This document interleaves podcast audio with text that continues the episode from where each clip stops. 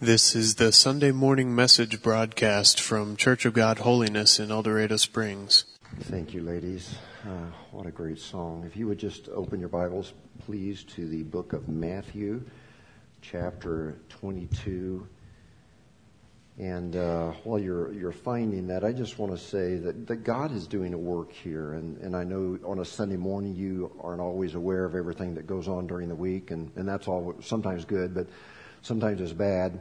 Um, this past week, I had the privilege of baptizing a couple of people in, in, in a very, very cold creek. Um, couple of people who had given their hearts to the Lord. And so just we rejoice with that. And then someone else came to me um, and just said, uh, you know, I, God has done a work in my heart, and I also want to be baptized. I want to give public witness to that. And so we, uh, we thank God for what He is doing not only Sunday morning. I'm so glad that He not only works Sunday morning, but He also works every day of the week. And uh, so I just uh, wanted to share that with you. As pastor of this church, and this is really painful for me, but I'm well aware that I'm not the number one reason you keep coming back to this church. I'd like to think that I am, but I know better. I'm also aware that this building is not the number one reason that you um, you keep coming to this church. And for a small community, we are truly blessed. This is not a not the Taj Mahal, um, but not too communi- uh, many communities of our size have a church building that is as functional and and it's not about a building. Uh, the angels don't rejoice over a new building but it provides different options, and uh, it will even be better in the next couple of months when our addition is completed. But beautiful buildings, even though they may initially attract people, they don't keep people long term. And then our music, as, as wonderful as it is, and, and, and Jim was quite, kind of regretting the fact that he was soloing today, but I just felt God used his ministry, and it was good. And and uh, we have amazing music here, but that doesn't keep people coming long term. And and there are other features of this church that add so much value: the kids department and and the youth departments, and then our 55 and alive group for senior adults. We're we're, we're truly blessed in this church. However, when it comes to seeing people stay connected to a body of believers, buildings, programs, pastoral staff, they do not do the trick. I believe the top, if not the number one reason people get connected to a church and find their ministry, that their niche in ministry and truly thrive in their relationship with Jesus Christ, it happens because of friendships. If people truly love each other and establish friendships, they'll probably put up with the pastor or or whomever or whatever else they may not like. But if they don't establish friendships, it doesn't matter how good everything else is, they'll probably leave. And, and this is what troubles me. When somebody leaves the church over something like this, most of the time they don't go and connect to another church because they lump every church into the same category of, well, they just don't care. Now, in a church, pastors frequently talk about the greatest commandment. You, you've heard that. Many of you would know that. Let me just remind you of it. In Matthew 22, verse 36, they were asking, Teacher, which is the most important commandment in the law of Moses? And Jesus replied, You must love the Lord your God with all your heart, with all your soul, with all your mind. Mind, this is the first and the greatest commandment. So there it is, the greatest commandment. And most churches, and, and, we try here, we, we try to emphasize that, that the greatest commandment of, of love the Lord your God with all your heart, mind, and soul. But Jesus also talks about the second greatest commandment. And, and, and churches, including ours, we generally tend to not emphasize the second greatest commandment as much. And, and, and if we do talk about it, then the church runs the risk of being accused of being, oh, they're one of those shallow churches. The second greatest command follows the first greatest command, verse 39. A second is equally important. Catch that? Equally important. Love your neighbor as yourself all the other commandments. And, and all the, uh, the demands of the prophets are based on these two commandments. So, so today, at the risk of being accused of being one of those shallow churches, we want to spend some time talking about this commandment that Jesus identified as the second greatest commandment. Charles Swindoll, the, that great radio teacher and, and, and pastor of, of mega church, he made an interesting observation. He said this, the neighborhood bar is possibly the best counterfeit that there is to the fellowship Christ wants his church to have. It's an imitation, dispensing liquor instead of grace, escape rather than reality. And, and, and those of you that have been to bars, you would understand this. Swindoll said it's an accepting and inclusive fellowship. You, you can tell people secrets, and they usually don't tell others or even want to. The bar flourishes not because most people are alcoholics, but because God has put into the human heart the desire to know and be known, to love and be loved, and so many seek a counterfeit at the price of a few beers. So God created us with the need to love and be loved by others.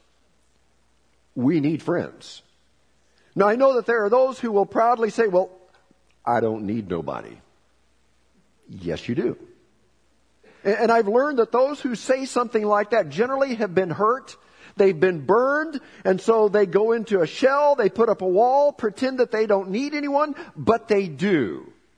You need friends. I need friends. We all need friends. Now, speaking of friends, just if you're going to accuse me of being, you know, a shallow church here, I'll just add to the, the fire here. But um, for a fun little exercise, take your sermon, uh, the place for your sermon notes right there. There's there's an open area, and, and I want you to take a pen. I want everybody to do that, okay? Nobody just, just look, looking at me, staring at me here. But I want you to take a moment and write down the names of your closest friends. Okay? Can you do that? Pen or pencil, write down the names of your closest friends. And when I say friends, don't write down your spouse or your kids. Don't write down the name of Jesus. You know, he's a friend that sticks closer than a brother. Don't write down your dog or, certainly don't write down your cat. Um, and Ryan, don't write down your imaginary friend that you talk to all the time, okay? Don't, don't do that. Write, write down the, the names of your closest friends, and this is just for you, so be honest. You're not going to show this to me, so just be honest. I'll give you a few seconds here.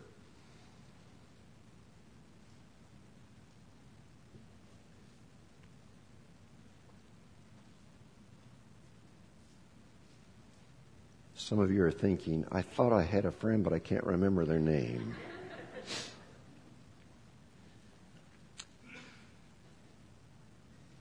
You know, while you're maybe finishing that assignment up, let me share a few things that sociologists and leadership experts say.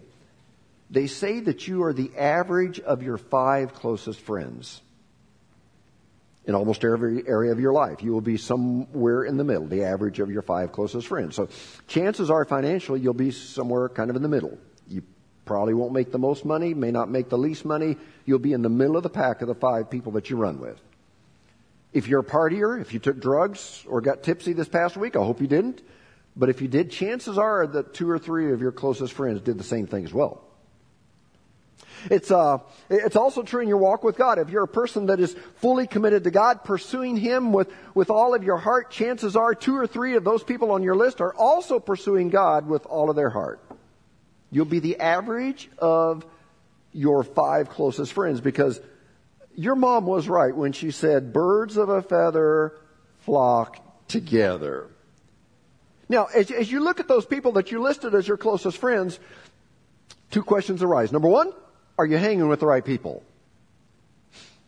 I mean, think about every area of your life. You want to have a good marriage? Are you hanging with people with a good marriage or are you hanging with those that are always griping about their spouse? Do you want to be stronger financially? Well, are you hanging with people that understand how to manage money or are they always broke? Do you want to be stronger spiritually? Well, are you hanging with those who have a heart for God? Do you want to be in better Physical shape? Well, are you hanging with people who work out or with people who eat donuts for a hobby? In almost every area of your life, you're the average of your five closest friends. Second question Are you loving those friends as much as you love yourself? All right, let's quickly define friendship. In Proverbs chapter 17, verse 17, in the FB version, do you know what that is? Facebook version. Here is the definition of a friend. A friend is someone who accepts your friend request on Facebook and they click like and make positive comments about your posts. That's the FB Facebook version. Of course, that's not a real translation. So let's go to the NIV. Here's what it says A friend loves at all times. And a brother is born for adversity. And, and, and actually, another translation says, A brother is born to help in time of need. So a friend loves at all times. And, and wouldn't it be amazing if, if you had some friends, maybe four, five, six, seven, eight, eight friends that, who loved you all the time? Not just for a short season of your life. You know, most of our friendships are short term. We had our elementary friends, and then we moved on to our junior high friends, and then we had our high school friends, and we became adults. And, and as adults, I, I've noticed this here with some of you, you, you change friends about every year or two. And I don't know what happens. You get tired of them and dump them, or, or they hurt your feelings and you move on. But, but I'm talking about having friendships that last for decades where you learn from them and they learn from you and you motivate each other to be more godly and, and they love you enough to kick you in the backside when you're about to do something really dumb. And you love them enough to celebrate with them and not be jealous when they get a promotion and when they get a new car and when they get a new house and, or, or they love you enough to cry with you during those times that you hurt. But the problem is, according to studies, is that very few of us have long lasting friends anymore. In fact, very few of us have many friends at all. According to the American Sociological Review, the average American today only has two close friends. And that might now not sound terrible, but 25 years ago, the average American had six close friends. And so, in a little over two decades, our close friendships have declined by two thirds. And what's even more disturbing is that 25% of Americans, or one in four, report that they do not have one single close friend they can trust. There's something desperately wrong with this picture. Here, God created us with the need to love and to be loved and have friends be a vital part of our lives, yet friendships are on the decline. Why is this happening? Well, I don't know all of the reasons, but, but a few reasons for declining friendships. Number one, increasing work hours. Most Americans are strapped financially, and uh, there are different reasons for that. One is the economic situation in our country. I, I mean, times are tough. It's, it's hard to survive in America these days. But another reason is that we as a society do not know how to operate from a budget. Beginning with Congress on down to us. We are a charge it society. Put it on plastic, which enables us to buy even though we can't afford it. And that creates financial hardship, which means we have to work a lot of extra hours just to be able to pay the bills. And so at the end of the day, we either don't have the time to develop friends, relationships, or we simply don't have the energy. The, the second reason friendships are declining, and I think this will probably speak to some of you, is divorce.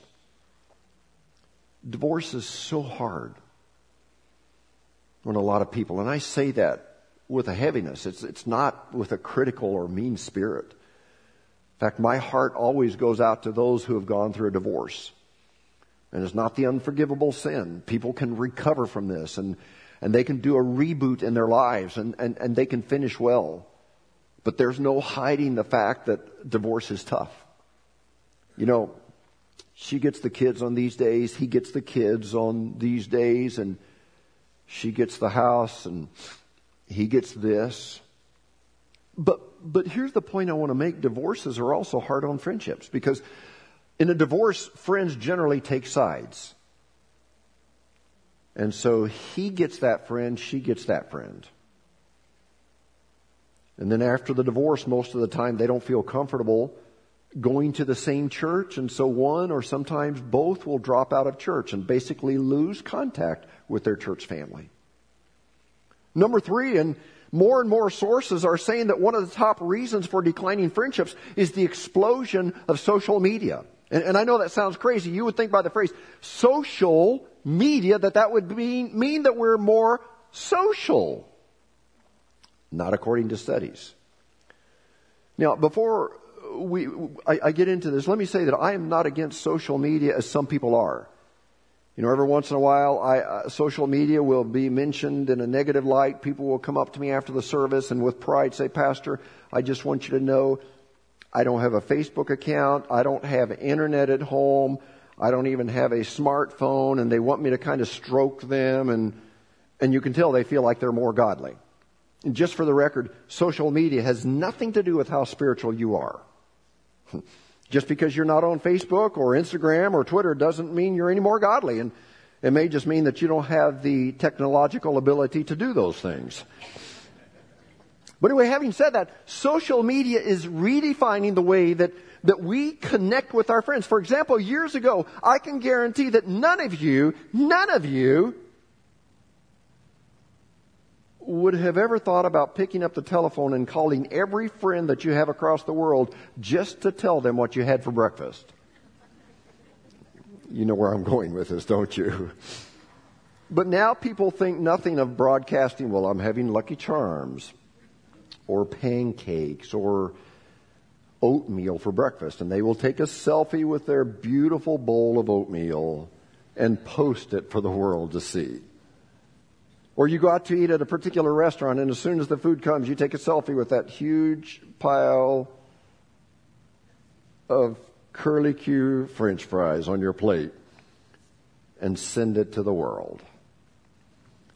I, I thought about showing some of the selfies that some of you have posted, but I decided to spare you that embarrassment.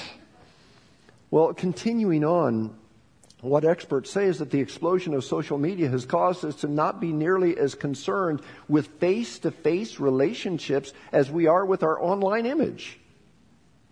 You know, what we'll do is we'll take a picture of ourselves, and if we don't like it, we'll take another one, another one. You got to make sure that we don't look too fat, and we'll edit it to make sure that the light is perfect and the shadows are gone, and, uh, and on and on. And then, then we'll carefully craft the perfect statement and upload it and wait for our friends to like it. And we'll keep checking back. And, and as people start clicking like, we feel pretty good because we got 30 likes in 30 minutes. And we say, ooh, people really liked my picture. And there's nothing wrong with that. But it's created a false sense simply because 30 people clicked like. We're led to believe that we're being social. And we're led to believe that we're interacting with our friends. But as someone said, when all, when all of our social interaction is on social media, then we find ourselves more alone than ever before. Which leads me to say this, uh, all of the connecting we do through social media must be a supplement to real life relationships rather than a replacement. You know, social media relationships are good but they cannot be the only means of social interaction we have. Now, for the last uh, segment today, I want us to go back to the second great commandment and rediscover the lost art of loving each other. And, and I want to just, I've narrowed down the 50 points down to about two. The first principle I want to emphasize is that loving people primarily should take place face to face. And a good motto for us to learn would be this I will develop my friendships face to face, not just thumb to thumb. I mean, think about it this way. When Jesus called his disciples, he didn't say, you know, just follow me on Facebook or Instagram or all. What I'll do is I'll, I'll tweet out principles that I want you to follow and then I want you to retweet them to the rest of the world. He didn't say that. Do you know what he said? He said, come follow me. In other words, we'll eat together. We'll serve people together. We'll pray together. We may even play together. We'll have fellowship together. We'll develop friendships together. And Jesus was saying that the best way I can mentor you and disciple you is face to face, not through a book, not through technology, not through social media.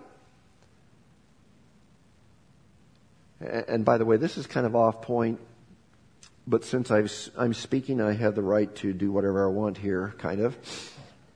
I read something that I thought was super interesting. Researchers are saying that our children, and so parents, listen up, and, and grandparents, our children are often more upset with their parents' obsession with technology than parents are with their children's obsession with technology. And here's the reason. Because our children many times can't get our undivided attention because we're texting, we're on Facebook, we're on Instagram, researching the latest trend on Pinterest. We've got to write one last post, click one more like. So, parents, I suggest that you have those times with your children where you silence all forms of social media and you devote your full attention to your kids. You know, the world can temporarily get along without your marvelous posts or your likes or your texts. And, and by the way, you don't have to answer every text that you get immediately you know, I'm, I don't know how I got on. I, am on some threads where there are, you know, a whole bunch of different people. And this couple of weeks ago, I, I got a text and, you know, I saw all of these numbers that I didn't recognize. I thought, oh boy, it's going to be busy the next couple of hours. And it was. You know, everybody answering some silly little nothing. And, um, you know, the world can temporarily get along without your response. And again, many of the things we do on social media are good. You know, we text a friend, we encourage them, we help them work through an issue, but in so doing, many times we neglect our kids and, and we put more importance and, you know, our kids are saying, you know, they're asking us a question. You say, let me just answer this last text. Let's devote our full attention to our kids. Jesus said, Come, follow me. And as we follow Jesus, the writer of the Hebrews of Hebrews said something that couldn't have been any more spot on for our particular time in history. He said in Hebrews chapter 10 verse 24, he said, think of ways to encourage one another. Catch this, I love this, to outbursts of love and good deeds. Isn't that cool? Outbursts. So, so think of some ways, uh, spend some time pondering how to be creative, how to come up with ways to encourage one another with outbursts of love, with, with an aggressive, over the top, on purpose effort to show good deeds to one another, which incidentally requires a face to face meeting. And a convicting question to ask here is when was the last time you got together with your friends for some outburst of good deeds in the name of Jesus.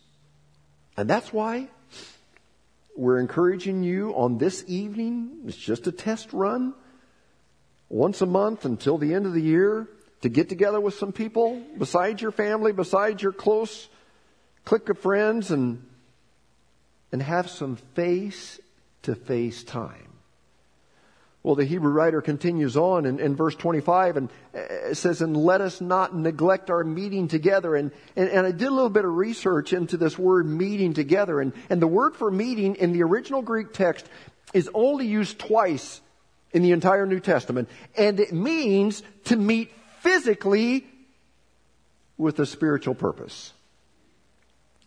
So let's not neglect our meeting physically for a spiritual purpose together as some people do. You know anybody that does that? They've neglected coming together physically for a spiritual purpose. So here it is saying, let's not neglect our meeting together as some people have done, but encourage and warn each other, especially now that the day of his coming back again is drawing near. You see, there's, there's power in meeting together physically for a spiritual purpose. And that's why just watching our services live stream every Sunday is not enough. That's why listening to our radio broadcast every Sunday morning is not enough. These are wonderful tools designed for those who are unable to come to church. Maybe there's sickness or they're, they're homebound. Maybe a live stream for those who go out of town for the weekend and, and they want to stay connected. But, but these are not to replace physically meeting together face to face. It's interesting. Recently, I was in a local establishment, and a, and a lady, lady heard me talking with someone, and and she came up to me and she said, "Are you on radio on Sunday mornings?" And you never know what's going to follow whenever that question is asked. And so I thought about, you know, deny it, say, no, I'm, you must have me mixed up with someone else. But I, I, I was truthful and, and I said, well, well yes, I, I, I am. And, and I asked, why do you ask? And she said, well, I've never met you, um, but I listen to you every Sunday. And when I heard the voice, I didn't know what you looked like, but I heard the voice across the room. I recognized that voice that I listened to on Sunday mornings. And, and you know, I, I'm, I'm always humbled and, and I don't know her situation. I, I don't know if she works every Sunday. I, I, I don't know. I, I don't even know her name. But, but unless you work every Sunday or, or you're sick every Sunday, then listening to the radio or watching our live stream feed is, is not enough because the Bible says don't neglect meeting physically for a spiritual purpose together. There's something about meeting together face to face. There, there's something about encouraging each other face to face. There, there's something that happens when, when two or three face to face gather in His name. And I kind of alluded to this earlier when I was talking about our kids, but, um, you know, whether it's in a church situation or friends or family, you should also not just be physically present, but you should be emotionally present. Because you can be there and, and not be there. You know what I'm talking about? Um, how many times do you go to a restaurant and you see a family of four or five sitting there, and what are they all doing? They're all looking at their phones. Texting, all of them. And sometimes I want to go up to them and say, hey, just talk to each other. You don't have to text each other. You're right there. And so wherever you are, not only be present physically, but be present emotionally. So, face to face matters. Secondly, we develop friendships and, and help fulfill the second greatest commandment heart to heart. And here I'm talking about opening ourselves being transparent, being vulnerable to people. In fact, there, there, there's no verse that's more powerful perhaps than James chapter 5 verse 16 where it says, confess your sins to whom? To one another, to each other. Uh, not just to God, but to each other. And it says, and pray for each other, one another, so that you may be healed. You know, I really think that we would be so much further up the line if, if we would get together with our trusted Christian friends and just opened up and said, man, I'm struggling. Yeah, I'm struggling with anger. You know, I feel like I was treated unjustly at work and, and, I'm struggling with anger. Would, you please help me pray that I could work through this and not hold on to this? Or, you, you know, I'm struggling with bitterness because I feel like my ex did me dirty. And, I've tried to let go of it, but I can't. And would you please pray for me that I could rise above this? Or, or I'm struggling with discouragement, with depression. You, you know, my kids seem to be losing the desire to be in church and, and I'm really down. Would you please join me and help me carry this load. You know, we may impress people with our strengths, but we connect people with people through our weaknesses. You know, it's when we're transparent, it's when we're vulnerable that we connect with people. It's when we drop that fake image of I have it all together and we're transparent and say, here's what makes me afraid. I'll just be honest. Here's what the fears that I have or, or here are some temptations that I can't seem to get a, a, a handle on and as we open up, then, then our friends in a non-judgmental way can give some input and, and encouragement and maybe even at times show some tough love and, and just think how face to face and heart to heart together we can help lift each other. And, and as iron sharpens iron, we could make each other better people and, and spur each other on to what? Outbursts of love and good deeds. So as we um, come in for our landing, remember these two statements face to face,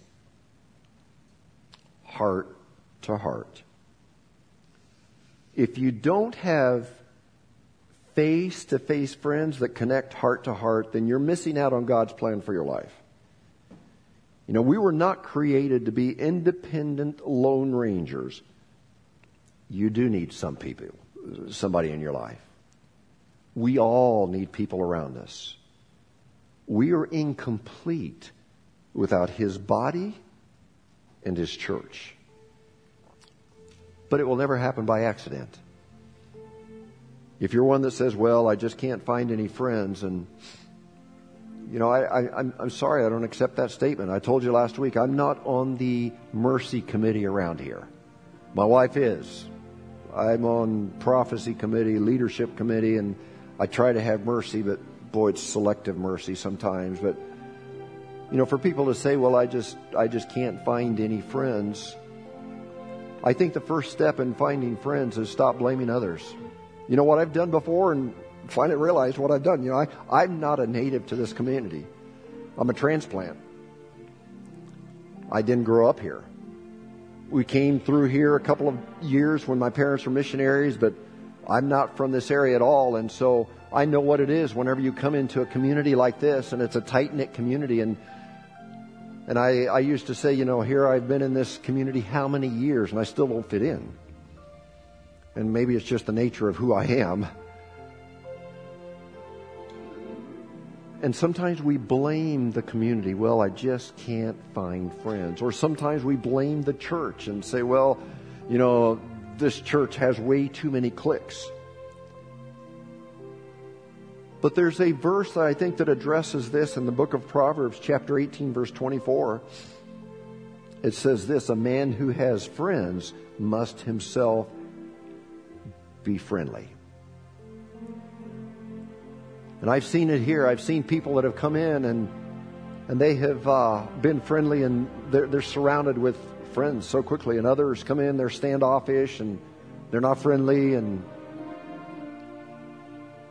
and they leave the church and they say, you know, I just couldn't find any friends. You know, if, if, if you are one that maybe feels like that you're friendless, maybe you need to initiate the process.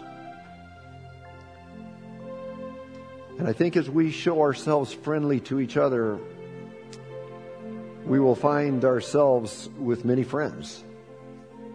And as we serve God together and serve others together, I believe we will fulfill the second greatest command of loving our neighbor as ourselves. So, what are the takeaways from here? You need someone. You need to be connected to the body of Christ. You need some friends. And you develop your true close friends not just thumb to thumb, but face to face and heart to heart. And so as, as we leave here today, could I challenge you this week to uh, find some people? Do some outbursts of love. That, that sounds cool, doesn't it? Outbursts of love and good deeds let's ask God to help us love people as much as we love ourselves. Lord, I know that you know, a practical message like this doesn't have the deep theology and but Lord, I believe that it's something that we as a body of believers we need. We need each other. We need friends. We not only need to love God with all of our heart, mind, soul, just every fiber within us, but Father, I pray that we would then love each other as much as we love ourselves. Lord, for those here this morning that maybe are feeling, well, I'm not connected, I don't have any friends, I pray that you would help them to show themselves friendly. And then for those that are thinking, well, I don't need anybody, you know, I all I need is just my family, us four and no more. I pray God you would help them to understand that uh, one of these days those kids may be gone. And Lord, we need each other as friends. And so, Lord, I pray that our relationships would be developed face to face and and heart to heart. And God, that we would fulfill this second greatest commandment that you stressed. And Lord, if you talked about it being the second greatest commandment, it's probably something that's really, really important in our lives. And so, Lord, we thank you again for the instructions in your word that help us in our daily walk with you and our daily walk with each other.